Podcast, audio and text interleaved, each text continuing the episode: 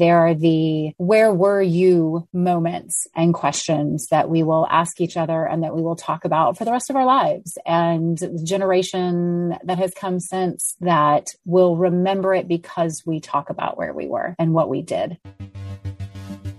It is the week of September 6th, and welcome to episode 96 of Fault Lines, the National Security Institute's podcast that explores the disagreements between the political left and right on issues in national security and foreign policy. Today we have Lauren Dealey Mahler, NSI Visiting Fellow and President of Dealey Mahler Strategies LLC, Jamil Jaffer, NSI Founder and Executive Director and former Chief Counsel and Senior Advisor to the Senate Foreign Relations Committee, Rob Walker, NSI Visiting Fellow and Executive Director of the Homeland Security Experts Group, Lester Munson, a senior fellow at NSI and the former staff director of the Senate Foreign Relations Committee. And I'm Haley Lernahan, policy program coordinator at the National Security Institute. So the United States is officially out of Afghanistan. The Taliban appears to be consolidating control of the country. Global terror groups, including Al Qaeda, ISIS, and the Haqqani Network, are jockeying for position inside the country. Some Americans and Afghan allies of the United States are left in the country. The 20th anniversary of 9 11 is on Saturday. Let's assess the impact of this episode on American foreign policy. Lauren, the Biden administration is making no apologies for its withdrawal decision and the subsequent execution of that decision, despite what I would describe as a lot of criticism. How do you think this plays for President Biden in the long run? You made two points that I think are important in the question. And one is the distinction between the decision and the execution. Um, and I know that's oftentimes a very easy way to split hairs on make unpopular things sound popular here in the DC Beltway world. But I think in this case, without digging back into and relitigating what I know we have all talked about for so long now about the actual decision itself, I think in the long run, I think the majority of people are looking at this from a much more superficial level than we are when we sit here and we're steeped in it and we have been for years and careers and decades. Um, I think the you know, American public, if you take them as sort of a big monolithic block, is like, okay, it's time. It's been 20 years. It's time to be out of there. Um, so I think from that perspective, in the long run, when we talk about whether or not it hurts someone, we're looking at it politically. And I think it's the decision to leave is going to be fine in the long run. I think there is going to be a question mark around the execution piece. Um, I think given the the headlines and the images and the lives lost that we've seen, it's going to remain to be seen how impactful that ends up being. Um, I personally don't think that from a broader political perspective, it's going to be very harmful in the long term because I think, you know, the average person has an attention span that is much shorter than um, a 20 year war. And I think we've seen that in a lot of different ways. I would say there's two caveats that I could see occurring that would make this have a more negative impact long term on the administration. And I think one of them has to do with whether or not the Taliban again provides safe space for the planning and launching of attacks against us and our allies. I think that would be very negatively reflected on um, this administration. So that remains to be seen. And I think the second is we're, we're visual people. When we read stories and we see images of atrocities being committed by the Taliban and by other groups,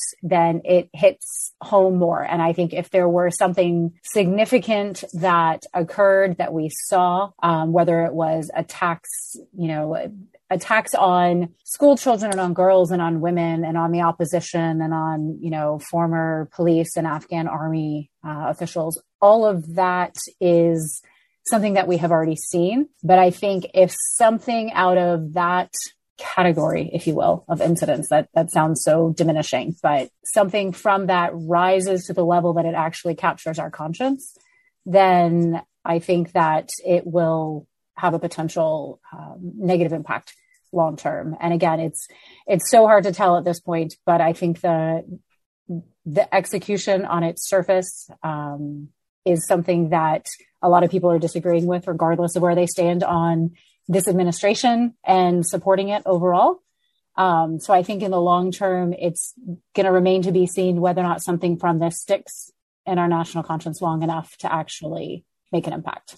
Let me push you a little bit in this sense because I, I, think I largely agree with you on the uh, particularly in the last two points you made. But let me let me ask you about another issue, which is this uh, this notion that America doesn't leave people behind. And I, and I'm thinking back to the Vietnam War. We had a well, we left two, a ton of people behind. Yeah. yeah, we left a ton of people behind in Afghanistan. In Vietnam, there was this two decade phenomenon or longer of the POW MIA issue. There are flags flying inside the U.S. Capitol by law to commemorate Americans who were left behind in Vietnam, despite the fact that the evidence was pretty sketchy showing any live Americans were actually left behind in Vietnam. And to my knowledge, we haven't actually found any, but it was a, a very real thing. It was a bipartisan concern. Do you think that phenomenon, this, this sense that as the United States, when we're engaged in, uh, in hostile activities, we don't leave anyone behind? It seems like right now, the Biden administration left some folks behind. Now, whether they were choosing to stay or not, or whether they could have been evacuated or not under any, even the best of circumstances. I'm going to leave that aside. But do you think this idea that we don't leave people behind is going to hurt the administration in, you know, in three years or, or in kind of the historical record? I think that there are some major differences between the effort to remember POWs and MIAs from Vietnam and what we see in Afghanistan now. We, you know, haven't lost tens of thousands of prisoners. You know, we don't have service members in you know huge numbers that are still there uh, we have a lot of allies we have a lot of friends and yes we have some you know some citizens some lpr some legal permanent residents we have people who should be here who are there. Um, and i think this is a problem. But i think that overall the american attitude towards leaving no one behind has not changed, but I think the attitude, again, for better or worse, I'm not saying I agree with this, but I think the American attitude towards the reasons that some of those people may still be there and who they are have changed. It's not, you know, the guy who's your neighbor down the street who got drafted and, you know, captured by the Viet Cong and he's still there and we came home. It's someone you may not know who may not look like you, who may have gone over to visit family and you think that's a terrible reason and they're still there. So you don't feel as sympathetic towards them as you might have otherwise. Um, and I think that makes a big difference. So I think it's a great talking point of we don't leave anyone behind and you did. But when you dig down into it, okay, how are you treating the people that we've brought out? how are you accepting the refugees and you know the the interpreters and the folks who are coming here now if you're not worried about them and their families, if you're not willing to accept them and their families here, then your notion of leaving no one behind rings pretty hollow. Jamil, both President Trump and President Biden favored a pullout of the U.S. military from Afghanistan. Recent polling by the Pew Charitable Trust show the American people largely agree with that position. Do you really think, and this is kind of going to the point, not the point about the execution of the withdrawal, but the question of whether or not to withdraw. Do you really think a decision to have stayed in Afghanistan would have been politically sustainable given those circumstances? Yeah, I think it would have. And I'll say I'll say a few things about that. Number one, the American people want leadership. And what the American people haven't had for the last 13, going on 14 years is real leadership. Barack Obama didn't lead this country when it came to national security matters. Donald Trump didn't lead this country when it came to national security matters. And Joe Biden has not led this country when it comes to national security matters. Every single one of those throughout the last three presidents, including the current one, has refused to lead and simply taken a poll about what they should do. Oh, the American people don't want to be here. Oh, it's really hard. Oh, it's going to cost me politically. And so they backed off. Things they knew weren't in the national interest. They did things they knew were contrary to the security of Americans at home and abroad because the polls didn't support them. The American people at the end of the day, though, when it comes to national security matters, don't want members of Congress or presidents who simply follow where they're at today. They want to be told why and explained uh, the reasons behind why we're there. And if they believe those reasons and are convinced of them, they will support them. The problem was you had American presidents who governed when it came to national security matters by poll, not by let, not by leadership, and that's unfortunate. And that has made us less safe. It has made our allies less confident in, in us, and it's made our adversaries less afraid. Um, and we will see the consequences of that behavior um, and that type of leadership, which is not leadership, it's simply collapse. And I think Barack Obama admitted it right up front. We lead from behind. Got it. And Donald Trump followed him in that. And and and Joe Biden, who you know I think a lot of people hoped would not lead that way, has has demonstrated that is exactly his leadership style, leading as far uh, leading from as far, far as far behind as possible. As to this question, uh, though, less about um, the American citizens and green card holders, the Americans uh, that we've left behind. I think it's really telling that Joe Biden, team, repeatedly, as Lauren has today, describe those people in a certain way. Oh, you know, they're dual country nationals. You know, uh, some of them want to stay there because they have families there. It's sort of that like latent, oh, they're not really Americans. They're sort of, they're Americans, but they don't look like us. They're not Americans from here. They're Americans from over there. So somehow they're less deserving of not being left behind. We don't really need to get them because they don't really want to come here. Notwithstanding the fact that, in fact, all of the Americans that Joe Biden and his actually even talked about, these 200, they're not all the Americans. There are a lot more Americans there. The 200 or so, 300 or so that they're talking about, those are the Americans who have affirmatively indicated repeatedly that they want to come out, that they want to come back to their country, and this country is theirs, regardless of what they look like, or where they came from or where their family is express very clearly they want to be here and not in Afghanistan and they have American citizenship or green cards and we owe them bringing them out because that is our duty as a nation regardless of where they came from regardless of where their families are and regardless of whether they're dual country nationals so I like the fact that we're finally admitting what it is. It's because they don't look like the average American that we care less about them. I feel like I'm going to jump back in there for a front, second want to set the record a little bit straight here. And uh, I think uh, Jamil connected some dots that were not exactly connectable. Um, I think that it's very important to acknowledge that none of us on this call or in the administration are saying these are lesser Americans. I think there are people in this country who are saying that absolutely. I think they're the same ones who say that about anybody who looks different and wants to come to this country to have a better life or to live here or to be a permanent part of this nation. And they've been saying it for generations. They say it now. That's not what we are saying. I think we then do why have do we, then why do we raise the question? Why do you raise the point? Why do we, why did the president say they're dual nationals? They have families there. He he he was talking about the people who wanted to come out. He made that very clear. These are Americans right. who want to re- come to America and they're American citizens. And they said, but, but you know, some of them are foreign country nationals. Some of them have family there, right? Which explains why, why, why is that why is that relevant? Why is that relevant? Because you see headlines saying school group takes vacation to Afghanistan over the summer and gets caught in withdrawal chaos. You see these misleading headlines that are attempting to paint these people as unworthy of our intervention and unworthy of our help. And in reality, who they are, they're Americans who happen to have family over there. They've gone there for legitimate reasons, whatever those may be, they're theirs. And we do. We have a responsibility to bring them out. And I don't think anyone is saying it otherwise. And to indicate that someone might be saying otherwise is incredibly disingenuous. The president literally, was just the president literally misleading lessons about good leadership which I think also have a few blind spots on our recent history. The president literally said to George Stephanopoulos, he would not leave until every American who wanted to leave left. And then he left. Regardless of whether they went there on a school trip or whatever, or to visit family, he left them behind. That's the reality. Said from the podium, I left them behind, but you know, some don't really want to come out, some have family, you know. What was he what was he saying by making clear they were dual country nationals? What was he trying to say? Help me understand because I don't get it. They're not as deserving as all the other Americans who we would have gotten out. Jamil, let me reframe the issue a little bit. And I, I, think one of the things Lauren is saying, which I agree with, is that some of the rhetoric on the right about not taking folks from Afghanistan into this country, regardless of their circumstances, whether they are Afghan Americans or candidates for SIVs or were allies of our effort, is, is odious on its face. But I think what you're saying is that the actual execution of the policy by the administration, when it promised it would get everyone out and then it didn't get everyone out and kind of made these subtle insinuations about the folks who remained, is either just as bad or as bad, but of a different kind as the things we're hearing from folks on the right. It's worse, less because on the right, right? They're like, whoa, you know, we don't want all these all these immigrants coming in, right? All these refugees. The left says, even if you're an American, you're an American we won't stick by you because you know what? You have family. You're a dual country national.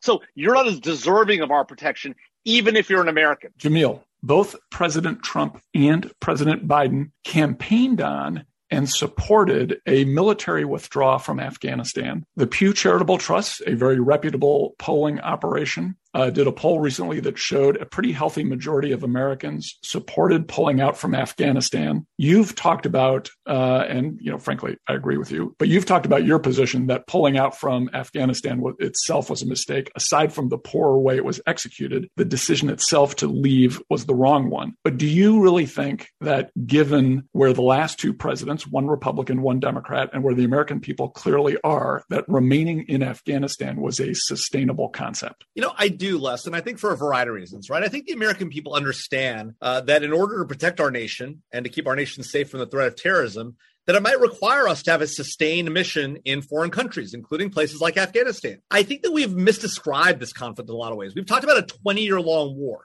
but let's be candid. In the last three, four, five years, we've had very few casualties in this conflict right? To the, in fact, the vast majority of casualties over the last five years have been training accidents, not actually live fire deaths from from the adversary.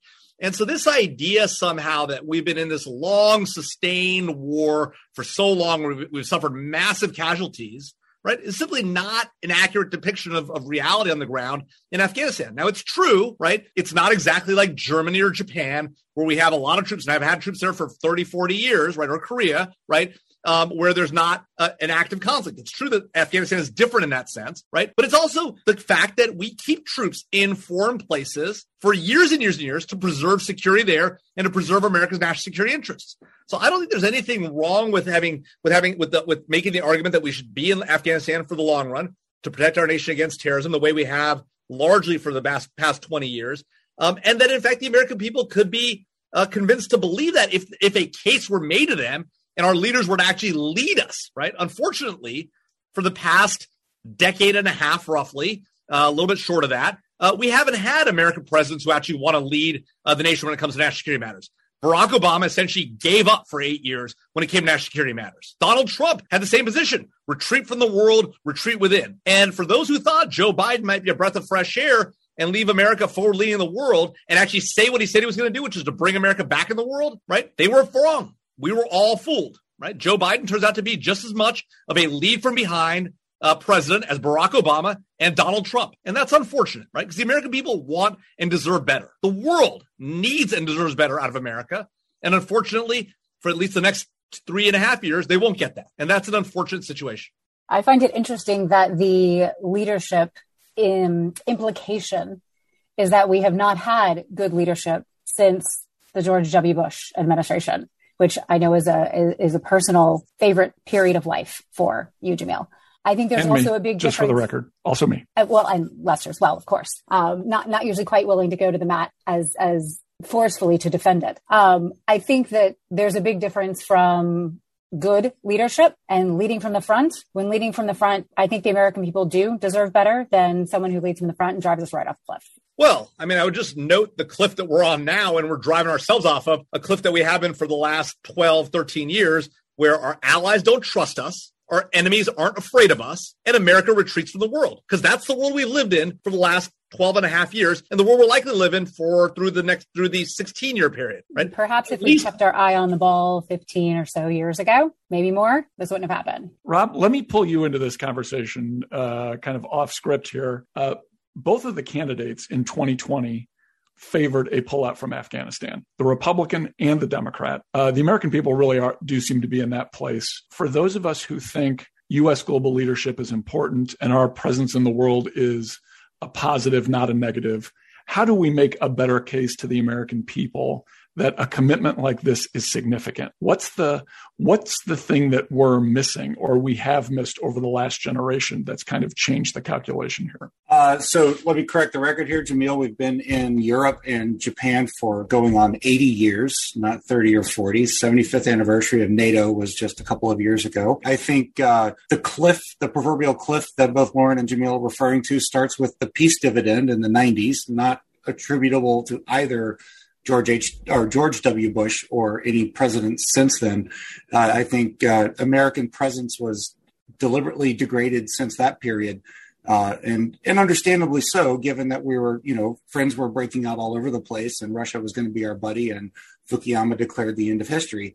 I think, though, what what we fail to understand from 20 years of commitment and engagement and watching friends and partners and, and relatives go overseas to various locations, not just Iraq and Afghanistan, but the Horn of Africa, the Philippines, a whole bunch of places that really aren't on the American radar and certainly don't make the front page as often as they do, is we're that we as a general public are weary. And there hasn't been a demonstrated strategic effort to commit the American people to this conflict for a long period of time. When George W. Bush landed the air the airplane on the aircraft carrier and declared mission accomplished, I understood what he meant by that, but the commitment to the the, the, the message to the American people was that we're all good now. We're done. When in fact, the hard work was just beginning routing the, the Iraqi army of 2003 was not a difficult task for the American army of 2003. Rebuilding Afghanistan and Iraq simultaneously because we broke them deliberately, that was a multi decade commitment that we failed to negotiate toward the American public and demonstrate that through proper strategic messaging. So, as much as I can admire administrations passed from the 1990s on on both sides of the aisle, I, I think the failure comes from the strategic leadership of saying, America, this is our resolve, this is our commitment, and it's going to take multiple generations to do it. And that's a failure on both D's and R's. So, Lauren, let me let me come back to you. I, I think it's safe to say uh, all of us, or, or at least the, the substantial majority of us on this call, are concerned about a, a willingness on the right side of American politics not to assume a global leadership position, not to be willing to commit uh, the United States to advancing our interests and values around the world one of my concerns about the Afghanistan episode is I think we're increasingly seeing that on the left as well. A lot of us thought Joe Biden was going to be more of a mainstream president and manage our national security uh, brief in a smarter, more effective way than has proven to be the case so far. And perhaps we're extrapolating too much, but I don't think so. And so I'm a little worried that the same phenomenon we saw on the right during the Trump administration, we're starting to see on the left in the Biden administration, not in exactly the same way, but in similar effect. And there's been a real deleterious effect on American government decisions about the way we're going to conduct ourselves with our friends and allies around the world and the way we're going to protect our interests. What are what are, what are your thoughts? Am I right or wrong here on a concern about a growing isolationism on the left? I think that's a great question. I think it's a fascinating position to be in to see this play out now the way that it is and to be able to step back in real time and say, Hey, is this a thing? Is it happening? Is it a problem? What are we going to do if so? Um, I think that there's a key distinction that I see between the rhetoric that I hear from the extreme left that, you know, garners the label isolationism. And what we see on the extreme right that you know america first all of that. I think that to me the key distinction that that exists here and i it, bear with me because i think this matters in the long term is that what we see coming from the right and I, I will say far right extreme right is that we don't think the rest of the world we should be in the rest of the world because we don't think the rest of the world matters. We think we as Americans, by how we, the far right, define being American, are all that matters. We should be focusing on us, and that's it. And anything that's different from us outside of here doesn't matter. I think what you see coming from the left is a different logic. I think it's not an isolationism that says no one else matters because we're better. It's that the priorities of what's going on here at home are so significant that we need to be focused on them rather than focused on everyone else's other problems. Like we acknowledge that's a problem. We acknowledge those people matter, but you know what? We got to work here. Um, and I think in the long run, that does not take us to a place of shutting out the rest of the world. I think that takes us to a place of picking and choosing more carefully and a little more wisely instead of just, you know, deploying folks left, right, and left, right because you know we have a lot of hammers. Let's send them around the world and go hit stuff. And I think that's that's what I hope continues to play out in this administration. Uh, and I, I, can I, see Jamil's face, so I know something fun is coming here. Giving me all kinds of good metaphors to play with there. Um, but but please, tie, Jamil, give us the hammer. Give us the good hammer. I mean, this idea that somehow it's so different when Donald Trump says you know, we don't need to worry about the rest of the world. We should focus on the United States and America first. Is is all that different from, oh, we have a lot of problems here. We should really focus here first and not worry about the rest of the world. That's the same thing. It's one no of different. them is literally I get, I get rooted in white supremacy, I and the get- other one is rooted into, hey, how about you don't like make everything here suck too? No, you know what? You know what, Lauren? It's not. It's not It's about white supremacy. It's about. It's simply about covering it up in limousine liberalism, right? Where you're like, oh, you know, we don't have to worry about the world. We should focus here because you know Americans are so much more important, right? Yes, we care about our people here first, right? It, it, it's so. It's it's. I mean, Joe Biden said it himself from the podium of the White House when he said, you know what, the hundred or two hundred Americans that are left behind, right? They matter less because you know you know, they're dual country nationals, right? They're they have family there. That's a limousine liberal code for they don't look like these Americans here, so don't worry about them that much, right? They're not quite as American citizens as we want them to be. So if they want to stay there, if they, even if they want to come out, we're not going to worry about them. We'll leave them behind. That's fine. I get that Joe Biden wants to look good and doesn't want to be like the white supremacist Donald Trump or the people that support him. But the reality is, code inside of that is exactly the same. You know what? Joe Biden is the one that left behind 15, 20, 30,000 Afghan SIVs who we made commitments to. We made promises to. But you know what? They're not that important because, you know, they can be left behind too. Yes, it's true. There's disgusting discussions about what what what some conservatives are saying about refugees coming about the United States or Afghan allies coming to the United States, but it's just as disgusting to leave them behind and ignore them and pretend like they don't exist and to pivot back to infrastructure at home. They're the same thing, just one's gussied up in limousine liberalism and the other is just out there blatantly for what it is. Both are disgusting, and you ought to just admit that. I, I think that you definitely win a gold star for using limousine liberal three times in the same answer. I If think I think you've been. if the, if the Did you count four? fits, I only Joe counted Biden not three. aware it. I'm I'm calling I'm calling I'm calling truce, and I'm going to Rob. Rob, white supremacy, white supremacy versus limousine liberal, equal, worse, net effect the same. What's your assessment? Inaccurate terminology, whatever. Pick your choice, On- Rob. perhaps on both sides. Choose your fighter. I don't even know how to go with that, Lester. I mean, my gosh, uh, if the end effect is the same, what does it matter? You know, we're we're arg- we're we're quibbling here about who's at fault, and, and to be honest, I, I mean, January twentieth, we know who assumed the, the the reins of leadership and who's at fault at this point. I don't care why. So, Lester, if I can pivot to the question you were supposed to ask me, Pivot which away. was, you know, it, is the war on terror over? And what is, you know, what do I hope? But let me, in brief, no, the war on terror is not over. But what I hope comes out of this, and, and I and I hope this can go for Jamil and Lauren both, or for anybody who wants to get into the foreign policy and national security establishment, is focus on realism, not idealism. Deal with the facts as they are in front of you, not with some, you know, grand utopia idea of how you want the world to be. Whether you're from the right or from the left, I don't give a damn. The truth of the matter is in front of you, deal with it therein. All right. And we we've we keep getting caught up in this conversation about the the departure from Afghanistan and you know whether it could have been done done better by one administration versus another uh, whether one administration was tied by the previous one's uh, agreement. The fact of the matter is, you own the situation, Mr. President. Deal with it as it is before you. You make a promise to George Stephanopoulos and to all the people on the ground in Afghanistan. Follow through with that promise and get it done. And I don't care if they have to wait for three years in Doha before they can come to the United States. You made a commitment, follow through with it, and stick to your guns, regardless of what administration or what party you represent. So then to answer your question more fully, Lester, you know, it, is the war on terror over? Hell no, the war on terror is not over. Okay. And I listed in my previous comments a host of areas that people aren't even aware of that we are operating in. The war on terror is only going to get more forefront in our minds now that we have pulled ourselves out of an area where we were engaging with the enemy face to face. Now we have a over the horizon capability.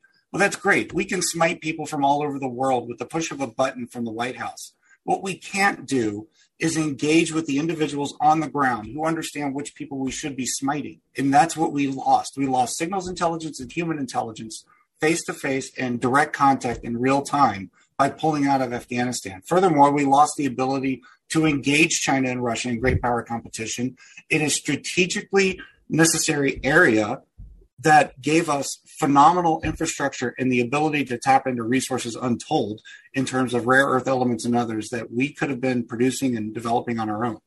And we just walked away from that. So, I, is the war on terror over? No. We're going to see it pop up in other places too. Uh, you know, what do I hope comes out of this debacle of a withdrawal from a strategic theater of interest? Is I hope that we as an American national security establishment will begin to realize that realism is the proper way to address things, not idealism. All right. We're going to pivot to our second topic, which is directly related to the war on terror, uh, the current iteration of which began 20 years ago this week with the attacks on September 11th in 2001. Uh, this event had a huge impact on our lives, perhaps even changed the direction things were going for some of us. The emotional impact, at least for me, is still very real. Uh, I'm going to ask each of you to reflect on this 20th anniversary of the 9/11 attacks, what it means for you, how you're processing this, what what comes to mind when you think about 9/11. Jamil, I'm going to go to you first. Look, on that horrific day, and you know, I've been watching a lot of these retrospectives that have um, been on TV. Um, over the last week and will continue on over the next few days. 3,000, nearly 3,000 Americans lost their lives in a matter of hours. Um, people falling out of buildings, jumping out of buildings because the heat was too much uh, to survive.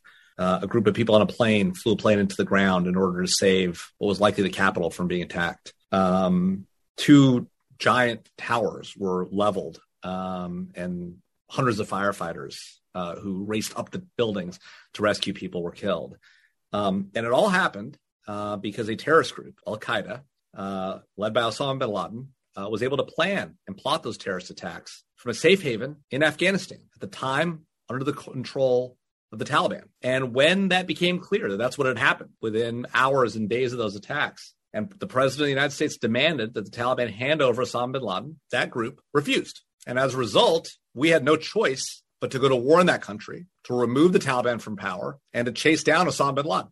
Now, yes, he escaped our grip. We eventually, the long arm of American justice, and justice was done, uh, came to Osama bin Laden in 2011 um, in Abbottabad, Pakistan, just uh, a few miles from the uh, from the Pakistan Military Academy, the West Point of Pakistan. And uh, and there's still more justice to be done. Ayman al Zawahiri remains uh, at large. Um, the uh, the inheritors of Osama bin Laden's legacy, both the the group ISIS remains out there and active uh, with the, through its franchises, and Al Qaeda remains out there and active and continues to plot against Americans and America all across the globe. And of course, we've handed now Afghanistan back to the Taliban, the very group that housed Osama bin Laden refused to hand them over. They are now in control. In a few days from now, on the 20th anniversary of those attacks, the same people who allowed that attack to take place, who housed it, and remember, the president made clear at the time that we will make no distinction between those that conducted the attack and those that harbored them. Those that harbored them are now back in power. In fact, the prior president and the current president have been at significant pains to note that they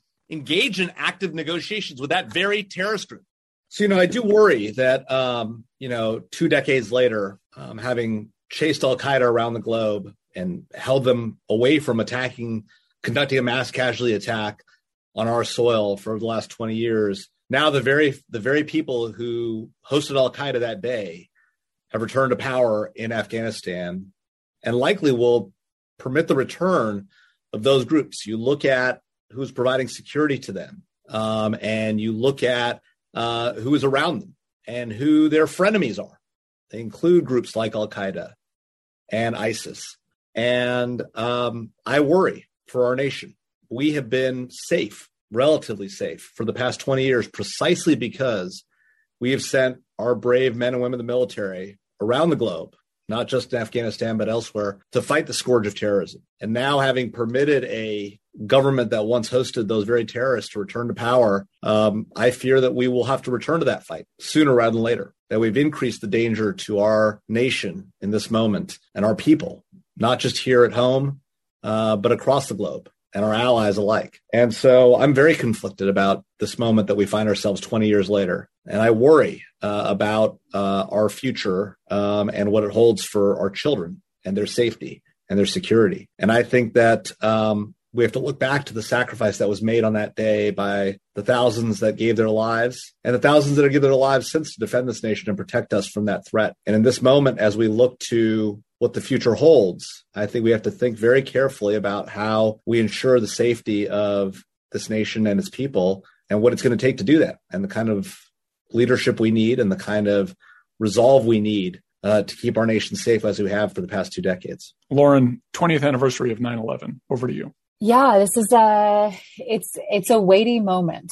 It's a weighty moment in time, and I I my thoughts go in so many different directions right now, both personally how it impacted in, in my trajectory, my career, my entire professional life, but also how it it changed the trajectory of of our nation and of our country. And I prefer these moments in time, these weighty moments, to be personal reflections. Um, I think there's plenty of time for political rhetoric, and I don't think this is it. Um, I think this is a time to remember not only the 3,000 lives lost uh, that day, but I think to also remember the tens of thousands that have been lost in the years since um, as a result. You know, so many things snowballed from that day. Um, and we, we talk about them frequently here. We've been talking about them this whole, this whole episode, you know, the, what happened at the, the withdrawal moment, um, of Afghanistan, but everything that's happened in the 20 years leading up to that and the, the parts of this whole episode of American history, if you want to call it that, that, that always stand out to me are the personal stories. There are the things we hear. There are the where were you moments and questions that we will ask each other and that we will talk about for the rest of our lives. And the generation that has come since that will remember it because we talk about where we were and what we did. I was a senior in college and in New Jersey, we could see smoke from campus. Um, and that that was an impactful moment. Um, I moved to DC a couple uh, the following year, finishing that year, um, and jumped right into national security and that you know Afghanistan, and as that bled into Iraq.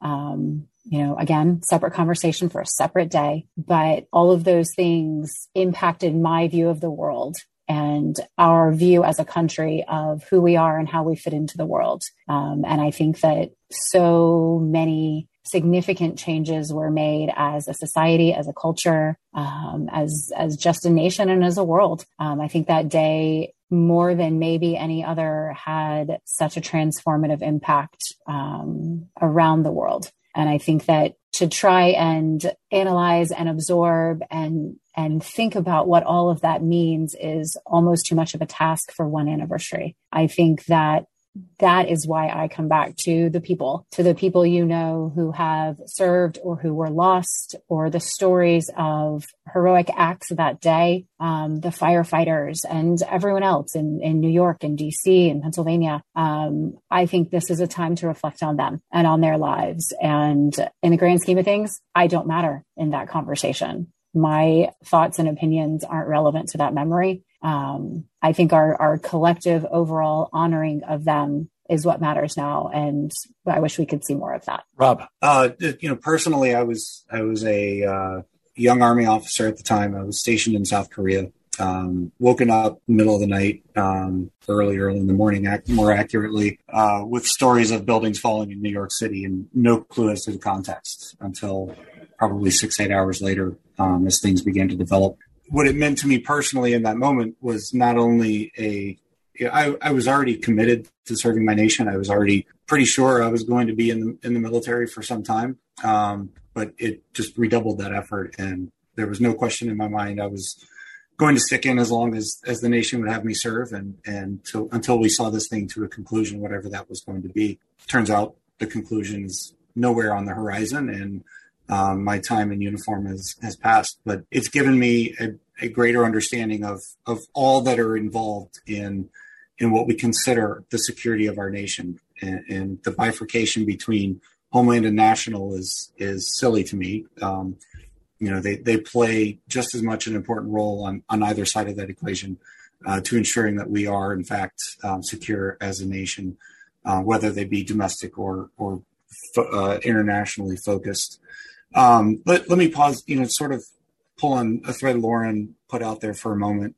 Um, I've been blessed to be involved in a um, an executive leadership program through the Center for Homeland Defense and Security out of the Naval Postgraduate School, uh, and it's a it's a four seminar um, event over a year, and we got to have our third seminar, our first in person uh, a couple of weeks ago out in Monterey, California, and I met some incredible individuals who were in uh, New York Fire Department, New York Police Department, um, just across the river in Jersey uh, Fire Department on the date on, on 9-11, 2001. And to hear their firsthand stories uh, of, you know, friends rushing into buildings and, uh, you know, it, it, we, we often too forget about Shanksville, Pennsylvania and the Pentagon you know, the bastion of uh, of American military might was struck the same day.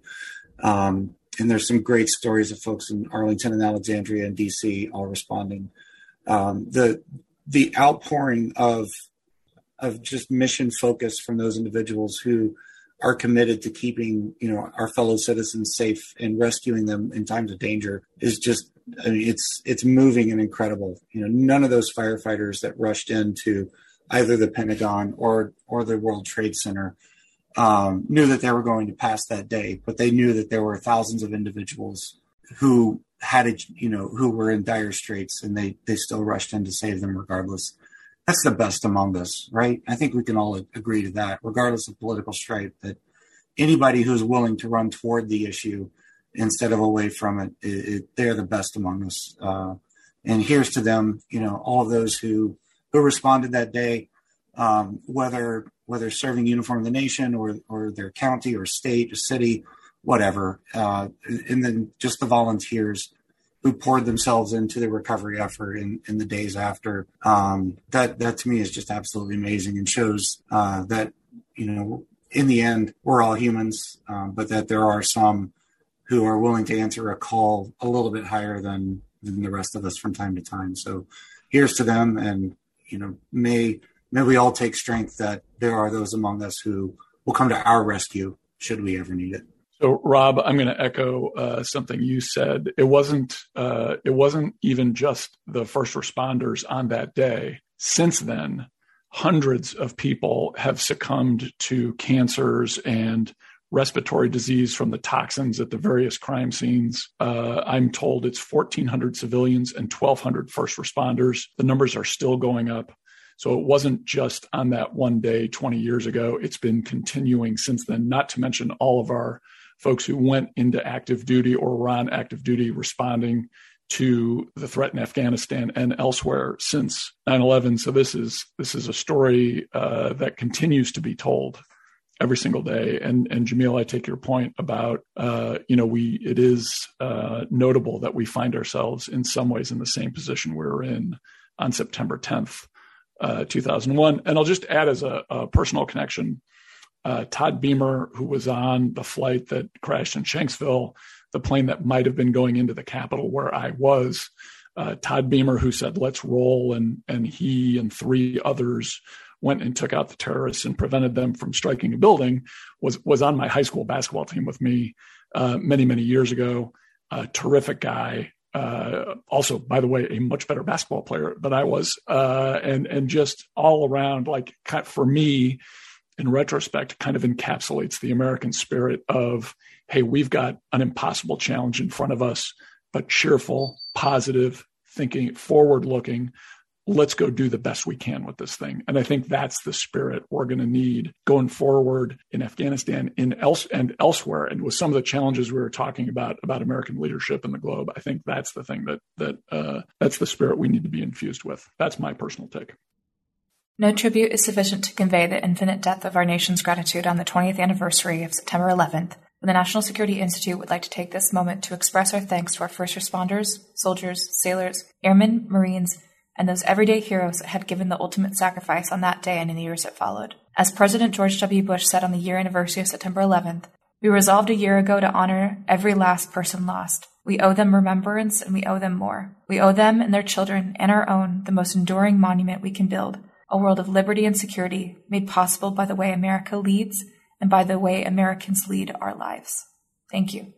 Fault Lines is produced by the National Security Institute. Find out more about the Institute and upcoming events at nationalsecurity.gmu.edu. If you have any topics you'd like us to cover in the future, send us an email at nsi at gmu.edu or tweet us at MasonNatSec. If you like what we're doing here, please be sure to rate, review, and subscribe so more people can find our show. We'd like to thank Claude Jennings for editing and Bridget Neff Hickman for research assistance. Join us next week for another provocative conversation and further analysis of national security's fault lines.